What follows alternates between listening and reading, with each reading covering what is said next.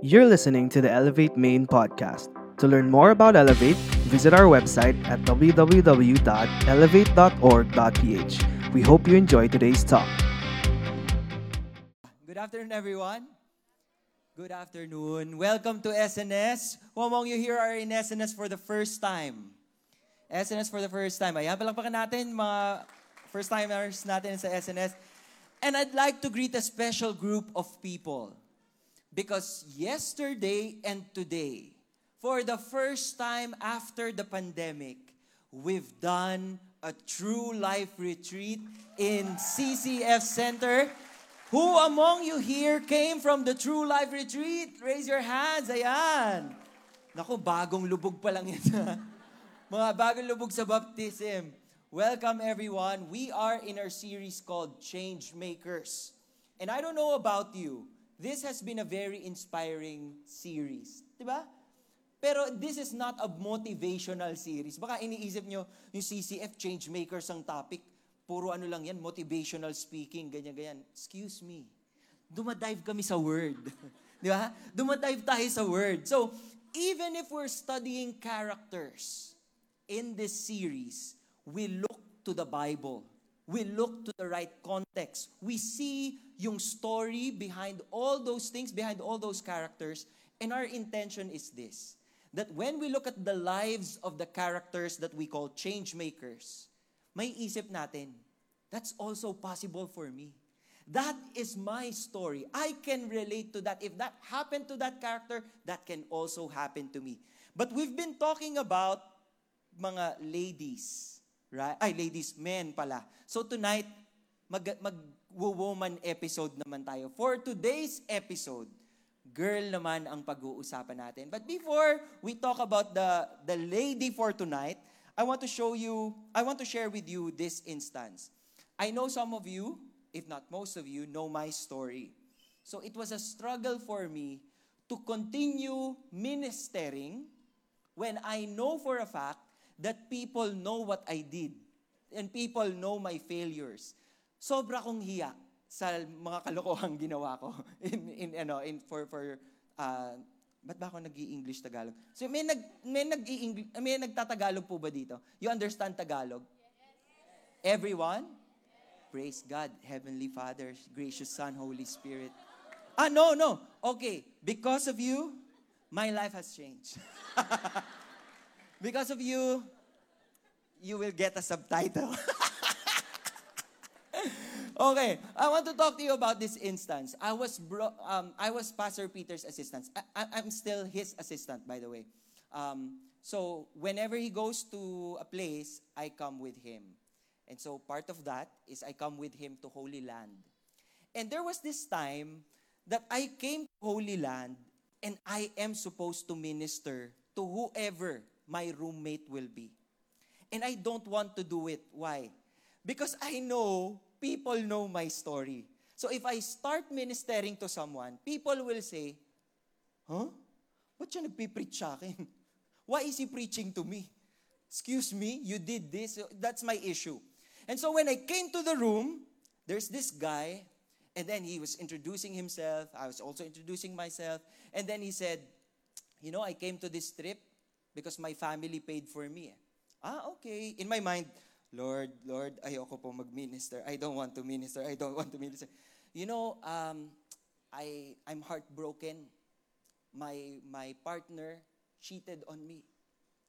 And in my house, I already placed some screw so that when I get home from Holy Land, I will hang myself.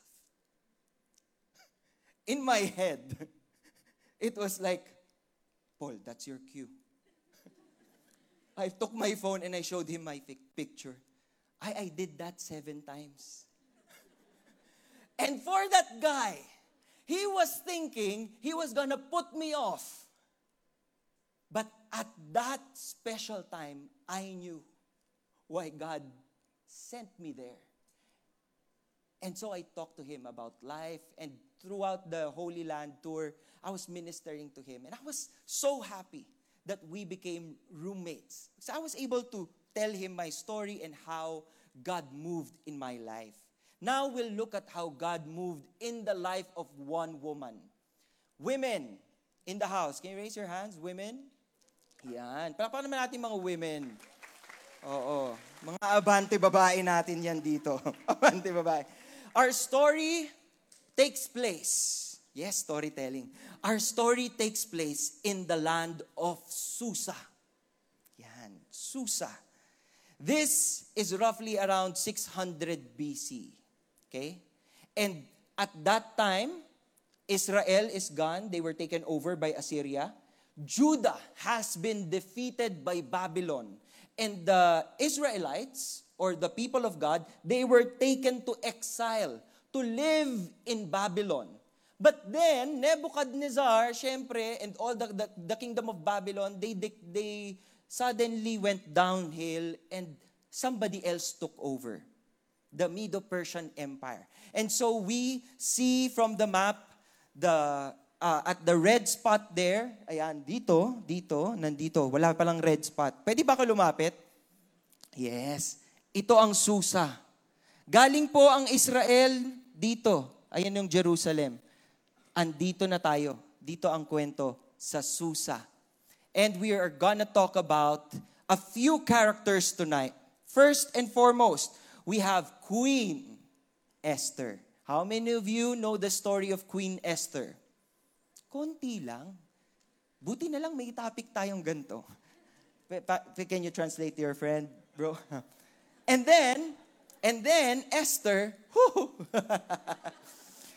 Lord, I will pray. Uh, but, but, and then we also have Esther's uh, uncle or parang stepfather na niya, naging caretaker, which is, ano pangalan? Mordecai. Ayan, Mordecai. We're also going to be talking about a very evil king. King Ahasuerus. Ahasuerus. Ahas kasi siya. Hindi, joke lang. King Ahasuerus, the Greeks call him Xerxes. And you know him from 300. The guy, the bad guy that does that, like that. Siyempre, fantasy na yon. But, you know, the real King Xerxes is actually a normal person. Okay? That evil king, we will be talking about him. And of course, the real villain, we'll be talking about Haman. Haman. Haman, what's up? Yan. Haman, what's up? Nothing, just me. So, Haman, we will be talking about them. I want you to know this before I open with a word of prayer. In the book of Esther, do you know that there's a book in the Bible called Esther? Okay, in the book of Esther, you will never find God mentioned. Esther as a book doesn't mention God's name. So why is it in the Bible? Di? You have to remember this. God's hand is all over the story of Esther. You don't see him, but he's there. And that's what I want to remind everyone tonight as we open with a word of prayer. Heavenly Father, gracious Son, and ever present Holy Spirit, we offer to you this time as we study your word. Lord, take over my heart, take over my mind. Be the one to speak in and through me. And Lord, glorify your name. Speak to the hearts of these people. Speak to my heart as well. And challenge us, Lord, we offer to you this time. Give us an encounter we will never forget. In Jesus' name we pray. Amen and amen. The providence of God. Let me read the quote. James Russell Lowell said this Truth forever on the scaffold, wrong forever on the throne. But that scaffold sways the future, and behind the dim unknown standeth God amid shadows, keeping watch upon his own. What does that mean? God is always watching. You feel you're alone. You feel you're far. You feel your prayers are not being heard. But here's the thing God is still in control. We declared that in that song a while ago. And that's what we will see in this story. Let's pick up the story from Esther chapter 2. And I'll read from verses 5 to 7. Now there was at the citadel in Susa a Jew whose name was Mordecai the son of Jair, the son of Shimei, the son of Kish, a Benjamite. Why am I highlighting that Mordecai was a Benjamite? Because the tribe of Israel is divided into 12 tribes, right? And it's very important for them to see which tribe you come from. And so Mordecai came from the tribe of Benjamin. Who else came from the tribe of Benjamin? King Saul came from the tribe of Benjamin. The apostle Paul, who was previously named Saul, he also came from the tribe of Benjamin. He had been taken into exile from Jerusalem with the captives who had been exiled with Jeconiah, king of Judah, whom Nebuchadnezzar, the king of Babylon, had exiled. He was bringing up Hadassah. If you want a Bible trivia, Esther's real name is Hadassah. Okay, do you know someone named Hadassah?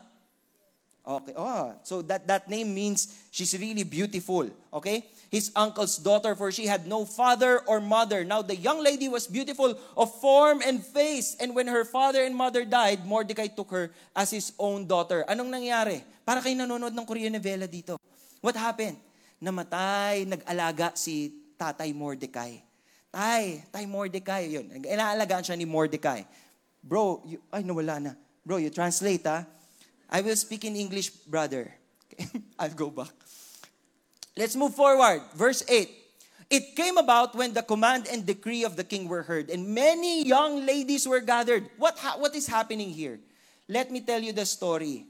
See, King Ahasuerus or King Xerxes, he was trying to conquer Greece, but Greece was so strong. And so he was so problematic, he said, let's party.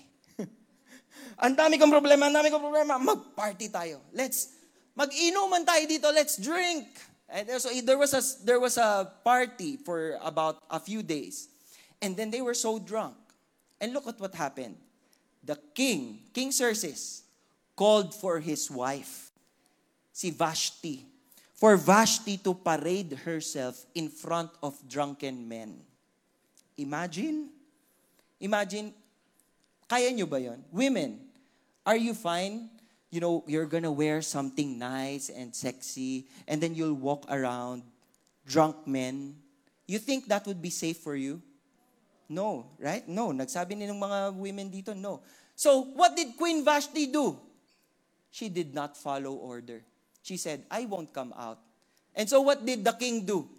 She, he removed Queen Vashti wala na, hindi ka na queen. You're not queen anymore. I'm gonna look for a new queen. And then he launched Miss Universe, the first Miss Universe in the world.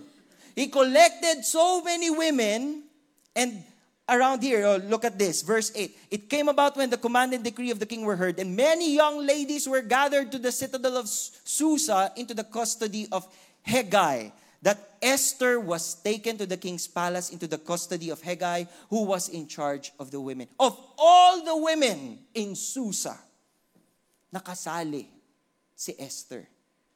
Di ba? The Esther did not want to be part of that list, but Esther was there. And you see God working. It was an important detail in the story. Why?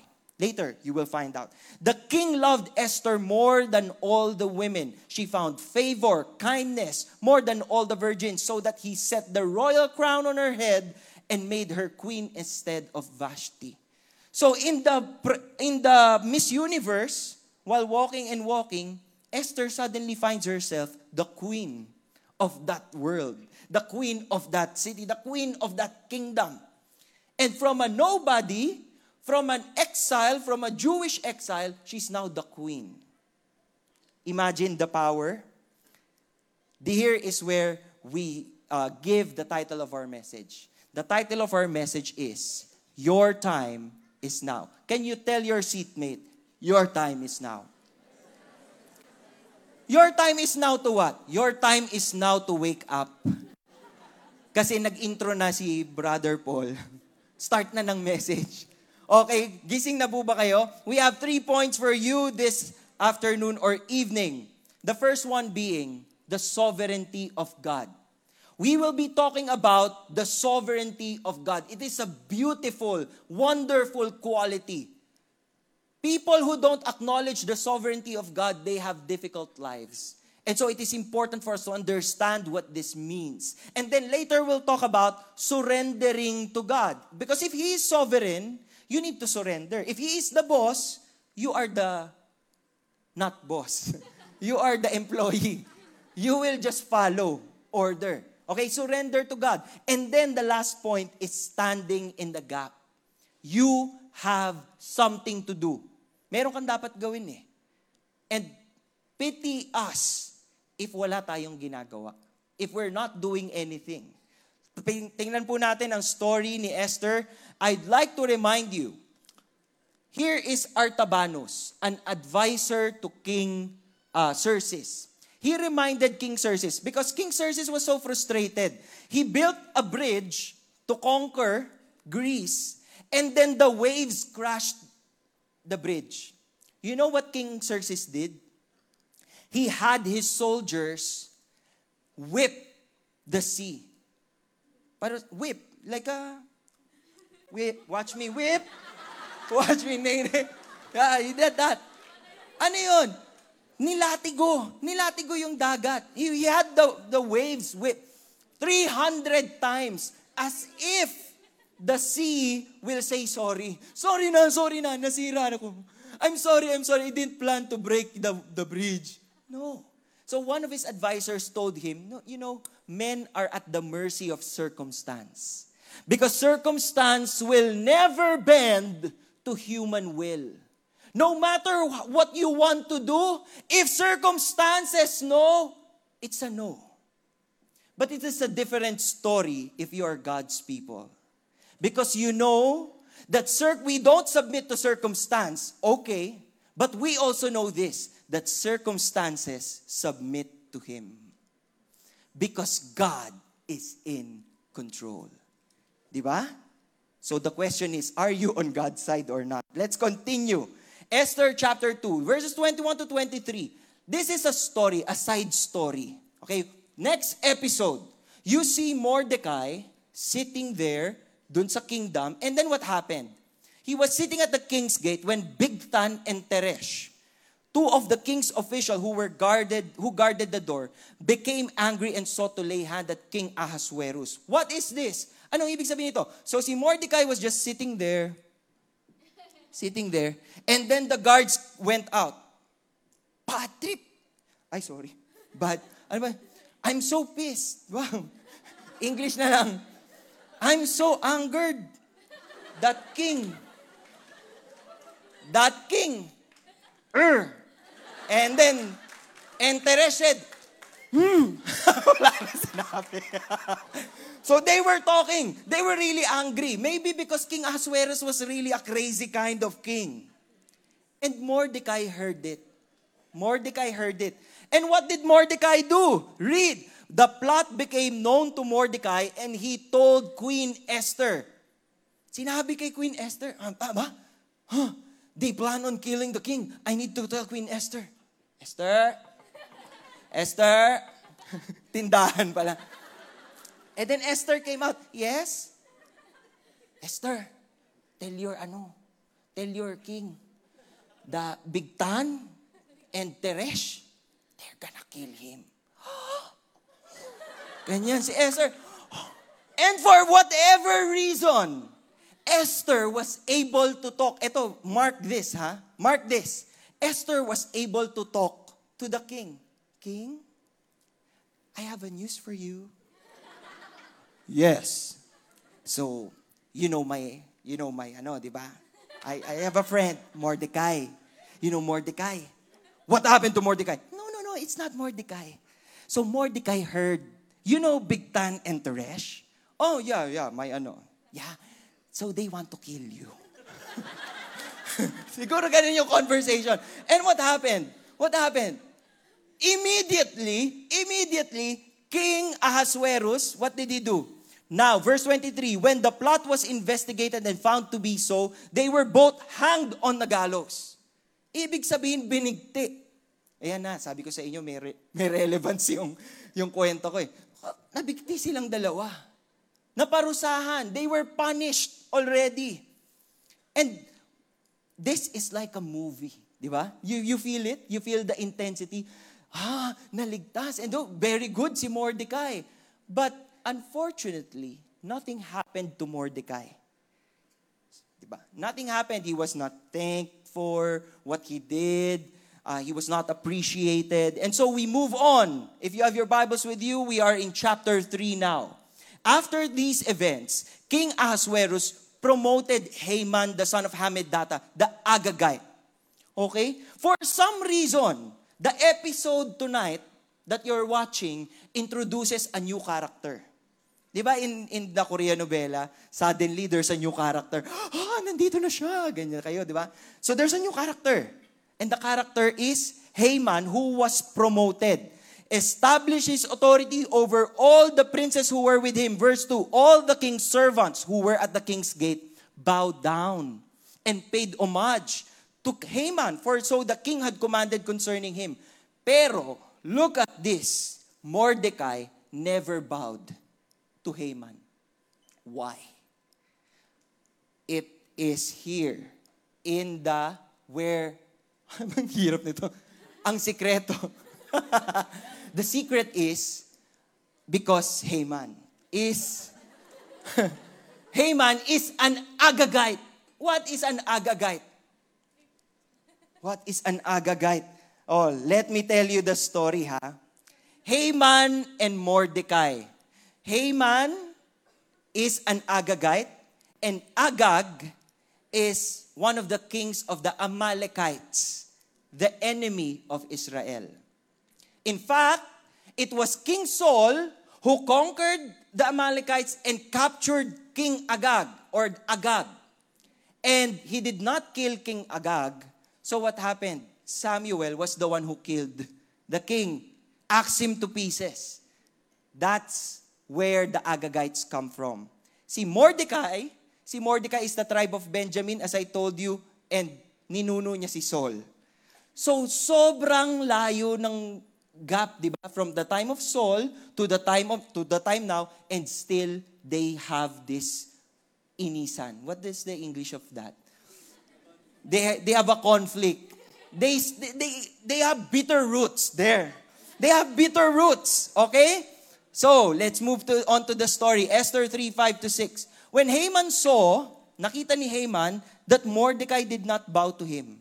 He did not bow eh. Diba? He got angry. He disdained, he was filled with rage, but he cannot kill Mordecai because he knew from what country Mordecai came from. He is from the Jews, and the God of the Jews, he is powerful. And so he did not want himself to lay hands on Mordecai. What did he do instead? He wanted instead to destroy all the Jews. All the Jews, okay? He will kill them all throughout the whole kingdom of Ahasuerus. And that's what he did. He talked to the he talked to the king. He told the king, you know, there's a set of people around your kingdom and they're like this. Maybe uh, they're not following your laws. They're not following you. They're not they, they're not uh, submitting to you. They're worshiping another God. You need to get rid of them. And King Ahasuerus, because he's so busy thinking about how to conquer Greece, he said, okay, you, bahala ka na. English, bahala ka na. Ano? Sa, what? It's up to you. It's up to you there. It's up to you. Uh, it's up to you. And then, parang nagquiquiz bitong mga bata dito. Sabi nila, ba't ba ako naupo dito? and so, look at what, what uh, Haman said. If it is pleasing to the king, verse 9, let it be decreed that all Jews must be destroyed. And because King Ahasuerus is so distracted, he said, okay, do to them as you do as, as you please. He gave him a ring. He gave him an assurance that whatever Haman will do, it has go signal of the king. And so, that is the cliffhanger. This is where you will see, shine into the sun. Because the, the credits will show up na. And then you will have to skip the, the ano, so that you will start the next episode. Ha, nakakakaba. They will all be killed. But what am I telling you? Okay, ano, ano yun? Queen maker yon. Yeah? Nag-promote pa. Let me tell you this before we move on. God is sovereign even in times of distress. I know you go through distress. I know something like you do, you're not going to be killed by a king, but maybe you're thinking about your salary and it did not come. You know, hora de peligro. You know that? Mommies and daddies here, you, you're waiting for the sweldo and it's delayed. Di ba? It's so struggle. It's so struggle. It's, it's so difficult. But you have to remember this. God is still on the throne, whatever the circumstance is. You can believe, you can hold on to God because He doesn't leave being God. Hindi nawawala yung pagka-Diyos niya. Hindi niya iniiwan yung trono niya. He doesn't leave His throne. He is always on the throne and He is always in control, even if you're facing big problems. And we see now that they're facing big, big problems. So, next point natin, surrender to God. Sovereignty of God. God is sovereign, but now the Jews will be killed. What to do? The next point is surrender to God. Let's read Esther 4, verse 1 and verse 3. When Mordecai learned all that he had done, that he had that had been done, he tore his clothes, put on sackcloths and, and ashes, and went out into the midst of the city, wailed loudly and bitterly. And there was a great mourning among the Jews. Because, bakit? Bakit sila nagmo-mourn? Ladies, why are they mourning? Because they will be killed. Di ba? They were trying to live their lives because Jeremiah said, You know the plans I have for you plans to prosper you and not to harm you. And then they will find themselves dead. Right? And so they were wailing, they were crying, they were really broken by this news. When you're broken and down, either by external or internal forces, let me remind you this. What do you need to do? Go to God. Go to God agad. Sometimes when you're very, ano, very, ah, what happened? What happened? I don't know what to do. I don't know. Di ba? Eh, what if something happened and then you say, let's pray first. And then you pray. It changes the story. Right? We, uh, my D group, and my wife and I, we were supposed to go to Davao so that I can do the uh, dedication for my uh, disciples' child. And on the day before we are flying out to Davao, we found out we're COVID positive. So we cannot go. And we've been praying to God, Lord, uh, we hope it's not COVID, we hope it's not COVID, but suddenly it's COVID. Right? And and because we prayed, we were able to find out what to do. After finding out that we cannot fly, we talked to our disciples. I recorded a dedication I sent the file to them, and then they did the dedication without me, but there was a video of me there because I was COVID positive.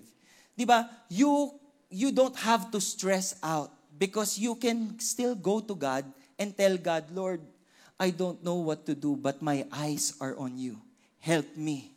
Help me. Do you go do you do that? Do you find that a solution?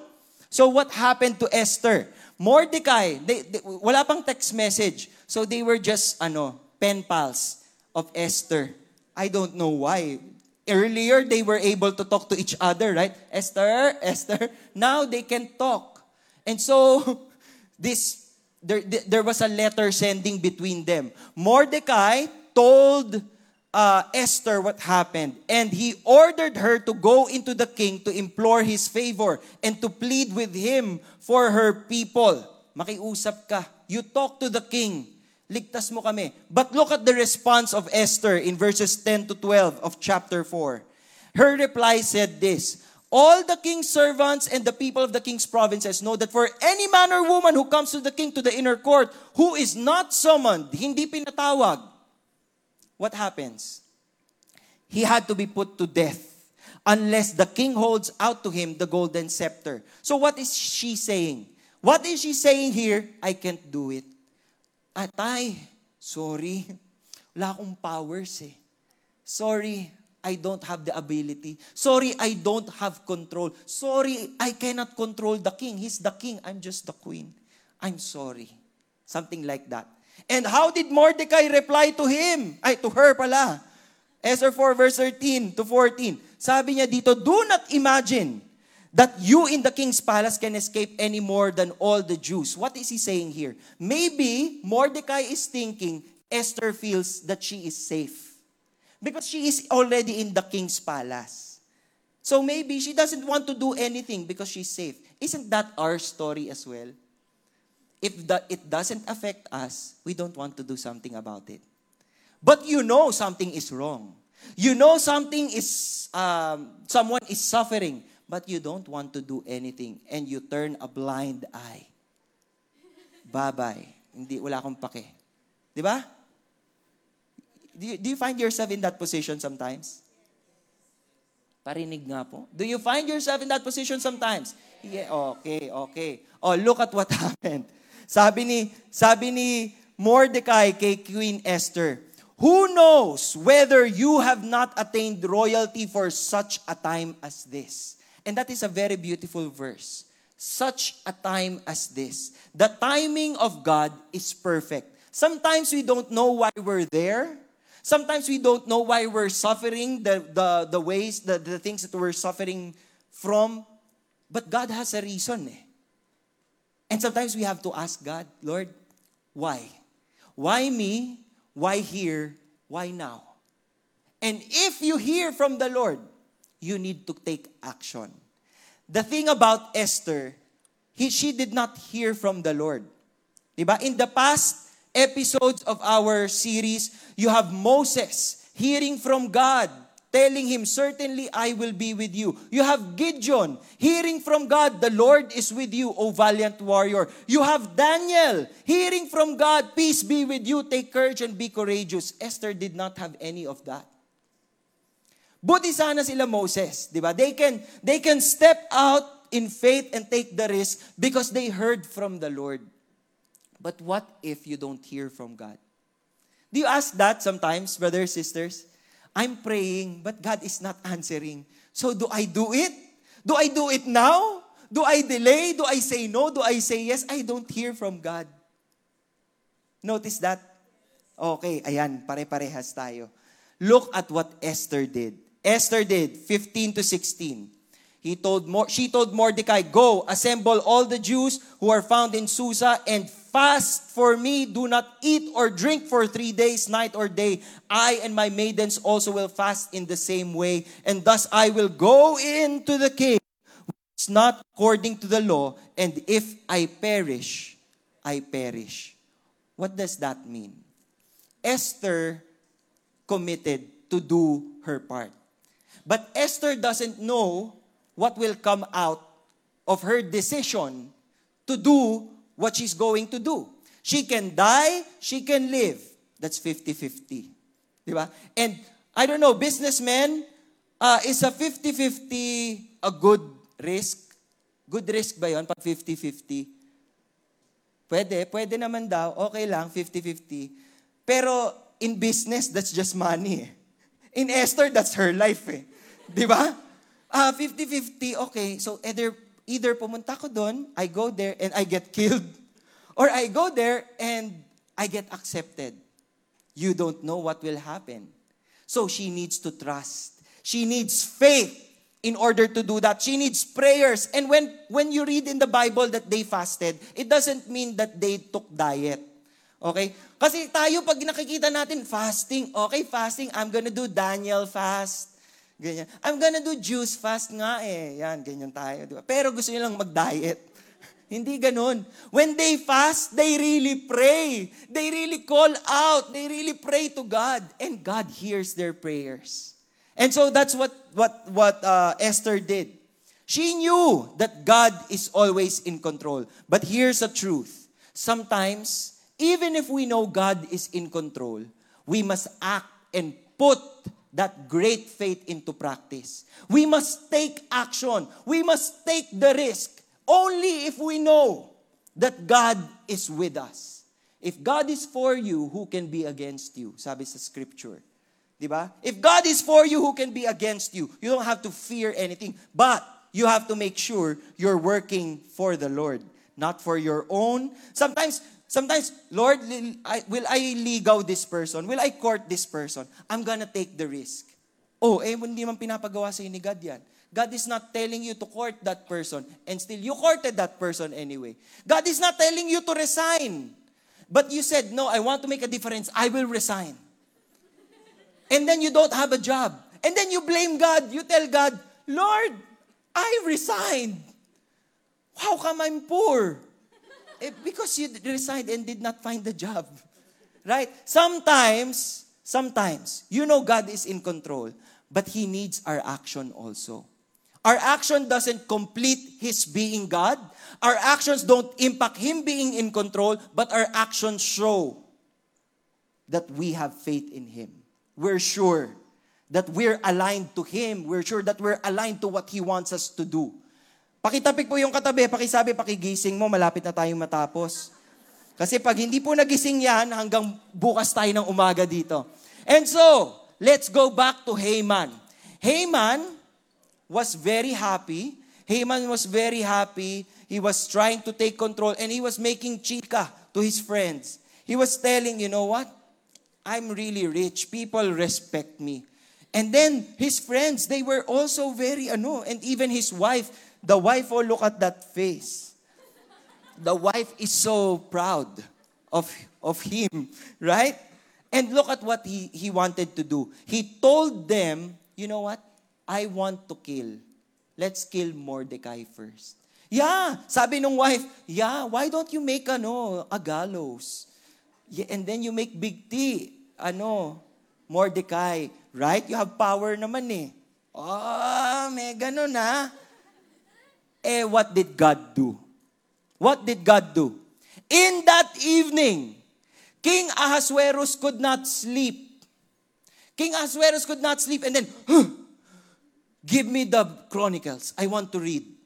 And then they read in the Chronicles that Mordecai did that for the king. And then the king asked his men, What did we do for Mordecai? And the men said, We didn't do anything for Mordecai. Oh, no, no, no, no, no, no, no, no. Yan na. Di ba? Nakikita nyo, we will have to do something for Mordecai because he saved my life. Perfect timing. Because Mordecai was about to be killed by Haman. But look, the king now has favor over Mordecai. So, what happened? Esther 6, 4 to 6. Who is in the court? Si Haman po. Andito sa loob. Okay. Haman. He called Haman. Haman, Haman. Don't dream it's over. oh, yung matandanda lang tumawa. What is to be done? Ito na, sabi ni King kay Haman, Haman, what is to be done for a person who did all these things? And Haman, being proud of himself, thought that it was for him. Di ba? And so if you read what happens in the story, Haman would also share the plan. Verses 7 to 9. For the man whom the king desires to honor, bihisa natin siya. Let's dress him with royal robes and let's parade him around. Because he was thinking, that's for me. That should be me. Oh, Holding you. that should be me there. And then that and then he said this, thus shall it be done to the man that you want to honor. And then with a wink like that. Because he was thinking, ah, it's him eh. Right? He was thinking it's him. And what happened? What happened? The king said to Haman, Okay, do the things quickly. Do it for Mordecai the Jew. Imagine the heartbreak of Haman. Do all these things. Nako, tapos iniisip na niya, I will have a lechon. And ano, he was bowing to the king. And then the king said, okay, do those things for Mordecai. Mordecai! But he cannot disobey the command of the king. And so what did Mordecai have, uh, what did Haman had, had, have to do? Ano? He have mag-English. In Jesus' name, Lord. so what did he do? Esther, Esther, Esther 6.13. He told his wife, this is what will happen. The king wanted me to do this. I wanted to kill Mordecai nga eh. And the wife the wife told him, You know, if Mordecai is really with the Lord, you will not overcome him. You will actually fall. You know what happens? He was crying to his wife. Husbands, umiyak na ba kayo sa asawa niyo? Walpak ako. Walpak ako. And then your wife says, eh kasi palpa ka talaga. That's the story here. na, ano, hindi ako makakasweldo. I cannot, ano, kasi with niya. Ah, okay. Nagkamali ka talaga eh. It's not a comforting thing. So imagine the feelings of Haman. Ah, no, no. But here's the thing. I want you to be reminded, Proverbs 15 verse 3. The eyes of the Lord are on every place. Hindi nawawala yung mata ni God. In every place, watching the evil and the good. Because He knows who's evil, He knows who's good. So even Haman, who wants to kill Mordecai and all the Jews, God is saying, I won't miss you. I can see you. I can see. Iba, wrestler pala yon. I can see you now. Oh, di ba? Last point tayo. Standing in the gap. Excited na ba kayo malaman ng ending ng kwento? Woo! Ayan, next week nyo malalaman. Hindi, joke lang. Tapusin na natin to dahil malapit na ako mag-times up. Esther chapter 7 pa lang tayo, 10 chapters tayo for tonight. The king said to Esther, eto na, Esther tried to come to the king. Imagine this ha, this is cliffhanger episode. And then the king saw Esther because Esther so beautiful eh. And then, it's not Esther who started talking. It's the king. And what did the king say? What is your petition, Queen Esther?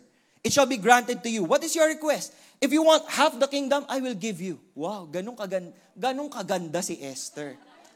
G- maganda. Okay? Husbands, are you with your wives? Oh, look look at her. Look at her now. Parang Esther ba? Kasi ako, more, more beautiful than Esther yung aking wife eh. So, what is your request, babe? Even half the, sorry, wala akong kingdom. When I brag to my wife, I tell my wife, you know, my work, I'm not a businessman eh. So, in heaven, you will have the rewards. sa heaven na lang ha. Babe, okay lang sa heaven na lang. And so, what did Queen Esther do? Queen Esther said, uh, um, King, we've been sold, I and my people, to be destroyed. And imagine, this is happening. Haman was there, eating, feeling honored, feeling belonged, feeling, wow, feeling, ano, ano yan? Feeling blessed. Ayan. Feeling blessed. Oh, I'm eating steak here. And then si Esther suddenly nagdrama kay King. King, sorry. King, sorry. We are going to be killed. Ganyan. So si, si Haman, kasi he doesn't know that Esther is Jew eh. So he was like, hmm? Bakit? Oh, bakit kayo? Uminom pa ng panulak pa. Panulak pa. Sabi ni King kay Queen Esther, Who is he and where is he? That he would presume to do this. And Esther said, Tumayo. A foe and an enemy. Is this wicked Haman? Ganyan. Imagine nyo, imagine ninyo ha, si Haman lamon ng lamon. Bakit? Ganyan. And so King Ahasuerus was really very angry. King Ahasue, Ahasuerus, si King Ahasuerus, they, he left, he left the courts. And then si Queen Esther, ah, she, she remained in the room. So ngayon, itong si Haman nagmakaawa. He begged Queen Esther, Queen Esther. He held the legs of Queen Esther. And King Ahasuerus came back and he saw Haman is there in the legs of ano? Queen Esther. Look at this man wanting to get my wife also. Immediately, what happened to King? What happened to him? He got killed. And where was he killed? Where was he killed? They hanged Haman on the gallows which he had prepared for Mordecai. Doon siya binigti. Kala mo ah. It's like when God is there, you know, in, on His throne, He's like saying, you thought you got it. I got you. You thought you got him? I got you. I got you. Yan. And so what happened? Uh, tuwan-tuwa po Uh, hello. Time's up na daw ako. namatay na yung, namatay na yung mic ko. But Esther did not stop. The, Esther did not stop. He had to ask the king, King, it's not yet done. Why? Because we are going to be killed because you said yes to you said yes to Haman. We will be killed. And the story goes this way. He cannot take out, take out what he said. He cannot do that anymore. And so he had to release he had to release another thing, another announcement. How can he, Esther was already pleading to God, Lord, Lord, pleading to the king pala. Kawawa kami, kawawa kami, king. Maawa ka na sa amin. And the king said, Okay, you write to the Jews as you see fit.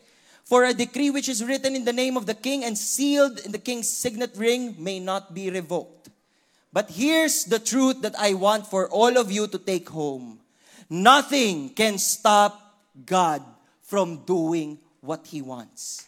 He will deliver. It is not Haman who will stop the story. Because imagine, if all the Jews were killed, wala tayong, wala tayong, sto- wala tayong ngayon dito.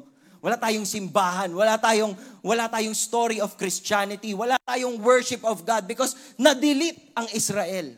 But not Haman, not Xerxes, not the mistakes of his people. Nothing can stand against God's plan. And if you are in God's plan, you can be confident you are on the right spot. You are on the right spot. Fast forward na ako. Let's go to Esther chapter 9 verses 2 to 3. When it was announced to them that, okay, eto na. I, the benefit was this. The Jews can defend themselves. They can fight back. They were allowed by the king to fight back. But nobody attempted to kill the Jews. Why? Because everyone was scared of the Jews. They couldn't even go and kill some Jews kahit konti. No, because they know God is on the move. And God is with these people. We cannot defeat these people. They were kept safe. Even their own governors, they assisted the Jews. They were actually helping them out. And that's the beauty of this story. Eventually, they did a celebration, the celebration of Purim. The celebration of Purim, it was in, Purim is lots, casting lots. But now, the celebration of Purim is like Mardi Gras. You know Mardi Gras? The, the celebration, the festive, uh, ano, may mga effect-effect, ganyan, may costume party. That's how they commemorate the story of Esther. Now, but I don't think that's the right way to do it. The right way to commemorate the Feast of Purim, the right way to commemorate this is for us to look to God. Because in that book that did not mention God at all, God was at work. And He was so evident. Hindi siya mapipigilan. That is the story. Again, your time is now. I want to call on uh, someone to share a testimony here. Is my disciple, Gio Pentino, and he will share with you the circumstances in his life. You would feel God is absent, but God is very present. Let's call on Gio and let's hear his testimony.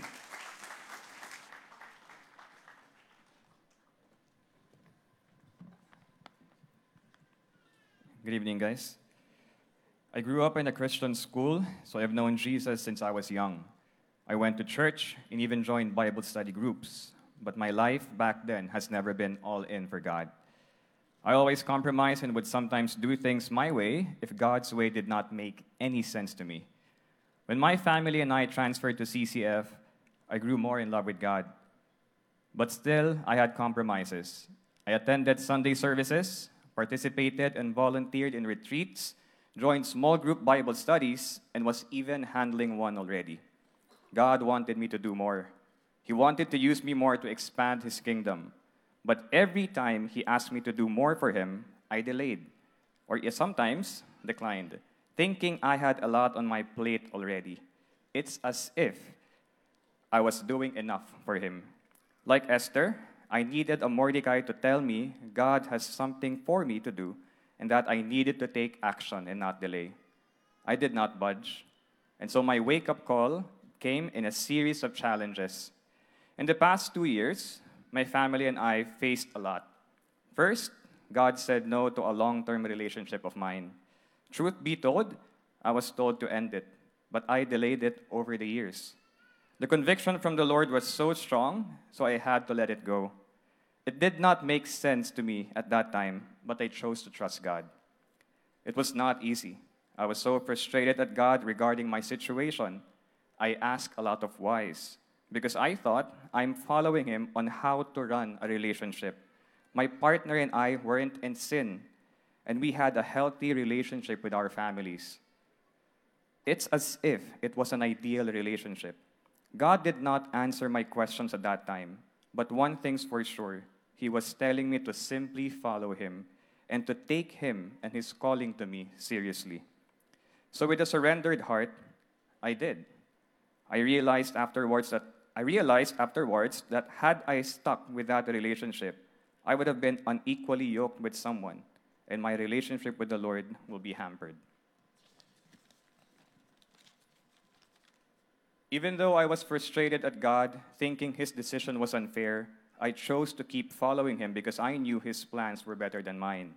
I kept reading his word daily, served all out in various ministries, and took discipleship and sharing his word more seriously.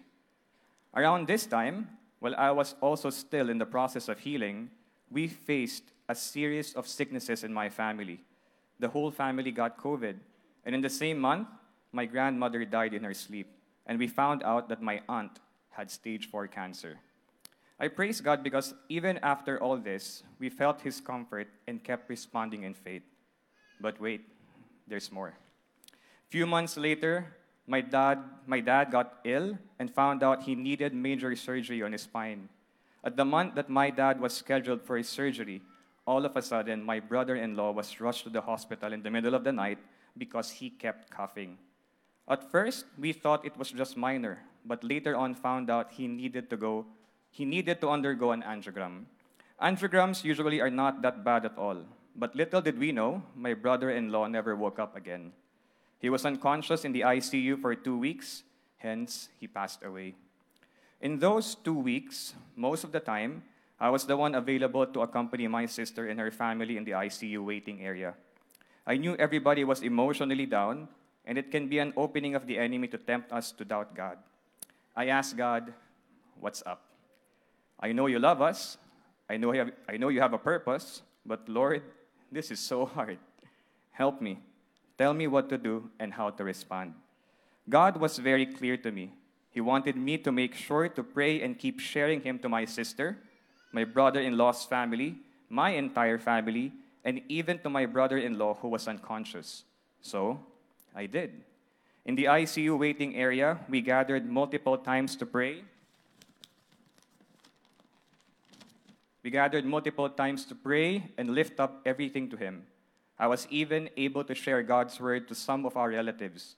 In those two weeks, my dad also had his surgery.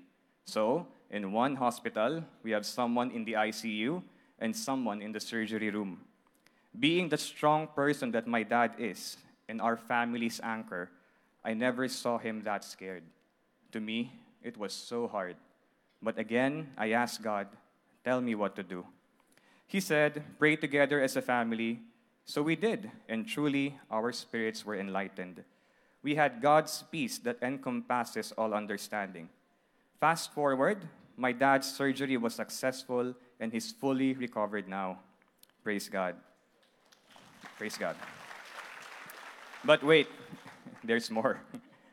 Obviously, having two people in the hospital, we were definitely financially challenged. We praise God for dad's multiple health cards, but it wasn't enough. At the same time, my brother in law's hospital bills skyrocketed. Multiple donations from loved ones and friends came in, and we praise God for that. But in my opinion, we were most grateful for the prayers, love, and encouragement that we received. Truly, God is close to those who are broken. With these experiences, my biggest takeaway is that God is faithful no matter what. I wanted answers to my questions and solutions to my problems right away, but He had other plans. He wanted me to keep trusting in Him, one step at a time, to always see things from His perspective, and to take His commands seriously. In that season, as I trusted in the Lord, my D group expanded. I am now handling 16 single men. Nine are already leading their own small groups. I am leading our family Bible study. And to top it all off, in the area of relationship, as I learned to follow God's way, I am now engaged to a woman who really loves God more than anyone, and whose, praise God, and whose calling is the same as mine discipleship. I am thankful that God's hands were behind every event in my life. To God be all the glory. Thank you. Praise God, bro. Let's just pray for Gio before he, he leaves, no? Um, Heavenly Father, we just lift up to you Gio and his family. We thank you, Lord, for your faithfulness in their lives. And we thank you that you saw them through. In the many circumstances that they faced, he found out how true of a God you are, how dependable of a God you are. And so I pray that he continues to grow in you, put his faith on you, Lord God, and trust you completely. And Lord, will you bless him in his plans for marriage? Bless him also in his family as they grow deeper in the faith. Use him mightily in your ministry, Lord God. Give him opportunities to speak about your truth and to speak about your goodness and faithfulness in his life. We lift him up to you, Lord. Bless him mightily in Jesus' name. Amen and amen. Gio had a special day today because today, Gio's parents committed their lives to Jesus in the True Life Retreat. And Gio was able to join them in the baptism. What is our main point tonight? God is working in our lives. The question is this Are we trusting and working? Are we trusting in Him, working for Him? Are we really putting our faith and living this life for Him? That's the question.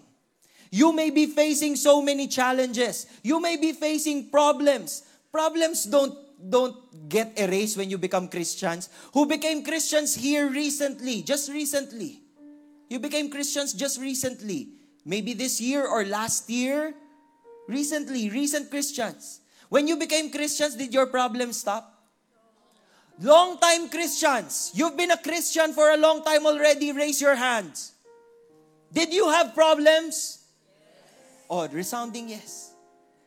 Because even in the midst of our challenges, even in the midst of our trials, God is at work. And what do we need to do? We need to trust that He is working. Let me remind you of the three things just quickly. When you say sovereignty of God, my question for you is Do you see that in your life today? The truth that John 10:10 10, 10 says, the thief comes to steal, to kill, to destroy. Jesus came that you may have life and have it abundantly, have it to the full. Is your life full? Punong-puno ba kayo? Busog na busog ba kayo kay Kristo? Are you satisfied with the love that God provides? Are you satisfied knowing that even if you don't know what's going to happen next in your life, He knows. And you can trust Him. You can trust that He knows what is best for you.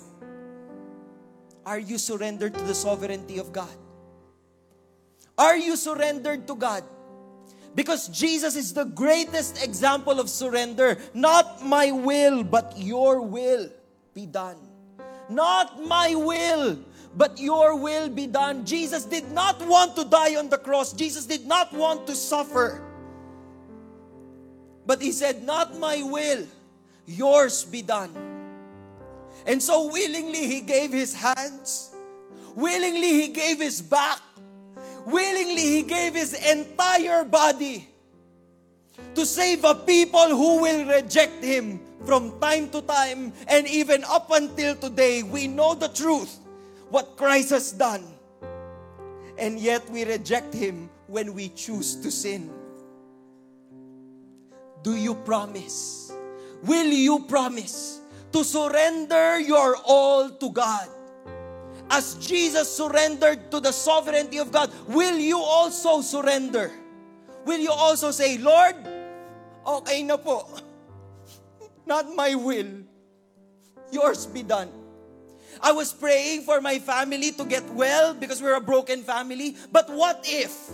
What if the blessing is that no, they will not reconcile? Will you worship? What if, Lord, I don't get this job? I don't get this job, but I want this job. But what if I don't get this job? Will you still worship? You love someone, but that someone doesn't love you anymore. And maybe you're telling God, God, I committed my life to you. Ibalik mo na. But what if that's not God's will for you? Will you surrender? Will you say, God, I want what you want? I surrender to you. And lastly, will you stand in the gap? Will you tell the people around you the hope that you have in Jesus? The hope that you have in God. Maybe some of you here are not D group members yet. How many of you belong to a D group? Raise your hands. Okay. If you're sitting beside someone who doesn't belong to a D group, why don't you invite that person to your D group? Or invite that person to actually go to our SNS lounge. Sign up for a D group. Look for a place where you can grow. Where a community where you can really be all that you can be in the Lord. Because you need to stand in the gap. Maybe you have family members who are not yet Christians. And you're enjoying going to CCF, sitting there, aircon, "Woo, madilim dito sa SNS, okay pala matulog dito. Maybe that's your thinking, but no, you need to stand in the gap. If you don't do something now, kailan? When will you make a move? That's our challenge for all of you tonight. I want to close in prayer, and I'm praying for two different people in this place. I want to first speak to those of you who have not yet surrendered your lives to Jesus. You've never surrendered your life to Jesus. You've never told Jesus, Jesus, I don't want this life anymore. I want what you want for my life. Jesus, I always take control and I find that I am not the right person to take control of myself because I am so sinful. But Jesus, I want this change. I want hope. I want life. I want love. I want peace. I want joy. Jesus, tonight I surrender my life to you. If that is you, can you raise your hand? No judgment. Nobody's looking at you now. But if that's you, I want to pray for you. Raise your hand. And you are surrendering to God. You're saying, God, quit na ako ah. I want you in my life. You reign in my heart. You be the king of my life. I see those hands. I see those hands raised. I see those hands raised. You, you pray something like this in your heart. You say, Lord, Lord, I repent of my sins. I am a sinner. I am imperfect. I have many things, Lord, na I, I did that's, that's not pleasing to you. But Lord, here I am asking for forgiveness. Here I am asking for hope. Will you renew your spirit within me and breathe new life in me? Lord, I surrender my life to you. You are the Lord and you are the Savior of my life. You have redeemed me with your blood, and I stand unjudged. I stand set free. I stand here given hope, given life. And I claim that, Lord, in Jesus' name. You may now put your hands down. For the rest of you, I want to pray for you. You might all be followers of Christ, but maybe God is challenging you. You build your We'd love life. to stay connected with you, by so make sure to subscribe to our podcast or connect with an Elevate group through And our website. there something See that you at our next podcast. you, Anak, do this now. Anak, do this now. Here, parents, do this with your kids now. Kids, do this with your parents now. Do this in your family now. Do this with your classmates now. Make a difference. And if that is you and you want to follow God's voice, stand up. Stand up and commit that you will make a difference today because we are all change makers. God sees your hearts. It's okay. If you don't feel like standing up, it's okay. You, you stay seated. But for those of you standing, that is a commitment. You want to commit to God. Lord, game. Game tayo dito, no inhibitions. Lord, you see the hearts of these people. Will you work in their lives? Will you allow them to see that you are worthy of their service, worthy of their songs, worthy of their worship, worthy of their commitment? Lord, here are our lives. Seal it for yourself, O God. And we want to glorify you in this life that you're giving to us. Help us to make a difference now. Help us to make changes now. Help us to stand up for you now. Because we want to take advantage of the time, Lord. We don't know how long we have here on earth. And so, for the rest of our lives, no matter how long or short. Here are our lives, Lord. Take and seal it. Seal it for thy courts above. We pray this in Jesus' name. Amen and amen.